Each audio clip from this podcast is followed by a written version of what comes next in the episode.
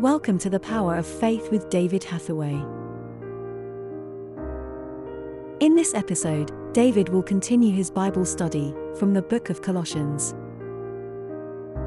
Devote yourselves to prayer, being watchful and thankful.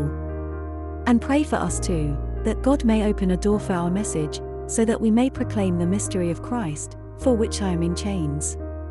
Pray that I may proclaim it clearly, as I should. Be wise in the way you act towards outsiders. Make the most of every opportunity. Let your conversation be always full of grace, seasoned with salt, so that you may know how to answer everyone. Be faithful to God's word and instruction.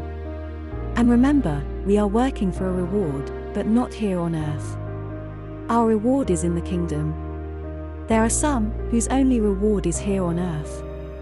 Your home is in heaven. And it is dependent on your faithfulness and service to God. So let me continue on because time is going. Um, he says, then walk in wisdom towards them that are without the kingdom, redeeming the time. Let your speech be with grace, seasoned with salt. And then he begins to speak about those who are his brothers. He said, verse 7 All my state shall Tychicus um, declare to you, a beloved brother and faithful minister and fellow servant, whom I have sent you for the same purpose, that he might comfort you. And then he speaks in verse 9 of Onesimus. Now, Onesimus is an interesting character here because he also refers further down here he says in verse 9 Onesimus, a faithful and beloved brother who is one of you, they shall make known to you the things that are done here. Aristarchus, my fellow prisoner, Marcus, sister's son to Barnabas, and so on.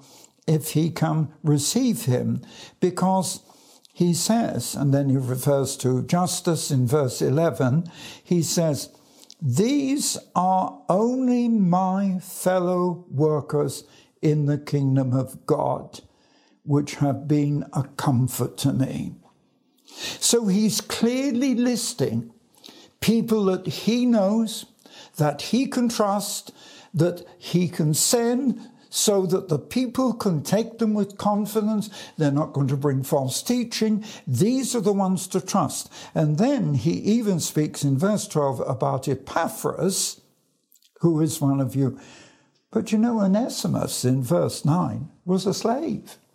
And I find this quite interesting. You see, um, today we're condemning slavery, well, I suppose quite rightly. But the interesting thing is, the, through the whole of the Bible, you have slavery. the world was almost built on slavery because, I mean, you've got the children of Israel in Egypt, slaves.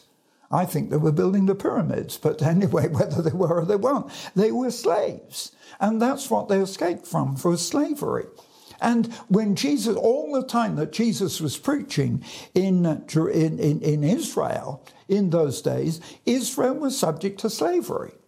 The Romans employed slaves. Most of their army were slaves.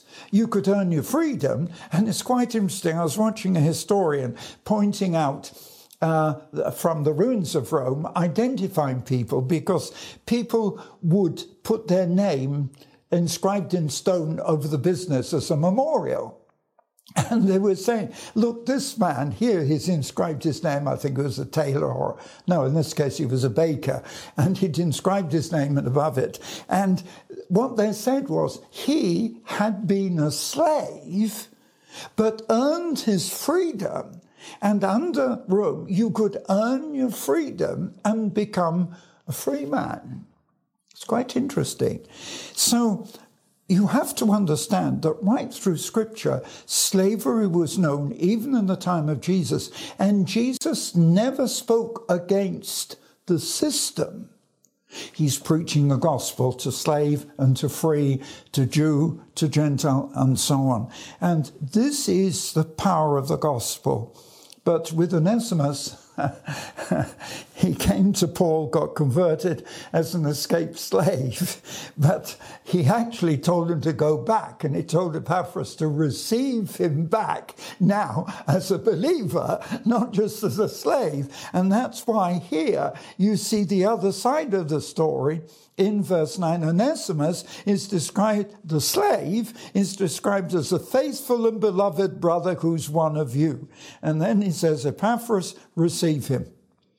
And so it goes on. And then he goes on with a list here. I don't need to go on. He refers to Luke the physician and all the different ones who were with him there while he's in prison and simply he's sending greetings and sending witnesses amongst these people. And then verse 18 simply, remember my bonds. He was in prison, but yet, although he was in prison, he could still preach the gospel. And you know, when I was in prison, I was able to lead some of the prisoners to Christ. You can, wherever you are. That's part of the faithfulness. And so I want to challenge you be faithful and remember that we're working for a reward not here. You may not get any of your reward down here. The reward is in the kingdom, and the scripture does actually say that there are some Christians working whose reward is only down here with nothing up there. Make sure that your home is in heaven, built with what you send up. Be faithful. God bless you. Thank you. After more than 70 years of ministry, David Hathaway has proved that God answers prayer. Through his book, The Power of Faith, David wants to show how you too can live in the fullness of the power of God. God's fire has been burning in David's soul, a passion to see the power of God demonstrated on earth.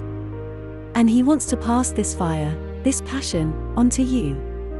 This book is the amazing testimony of the faith which has sustained him all his life. And a demonstration of what God can do through you when you believe and act in faith.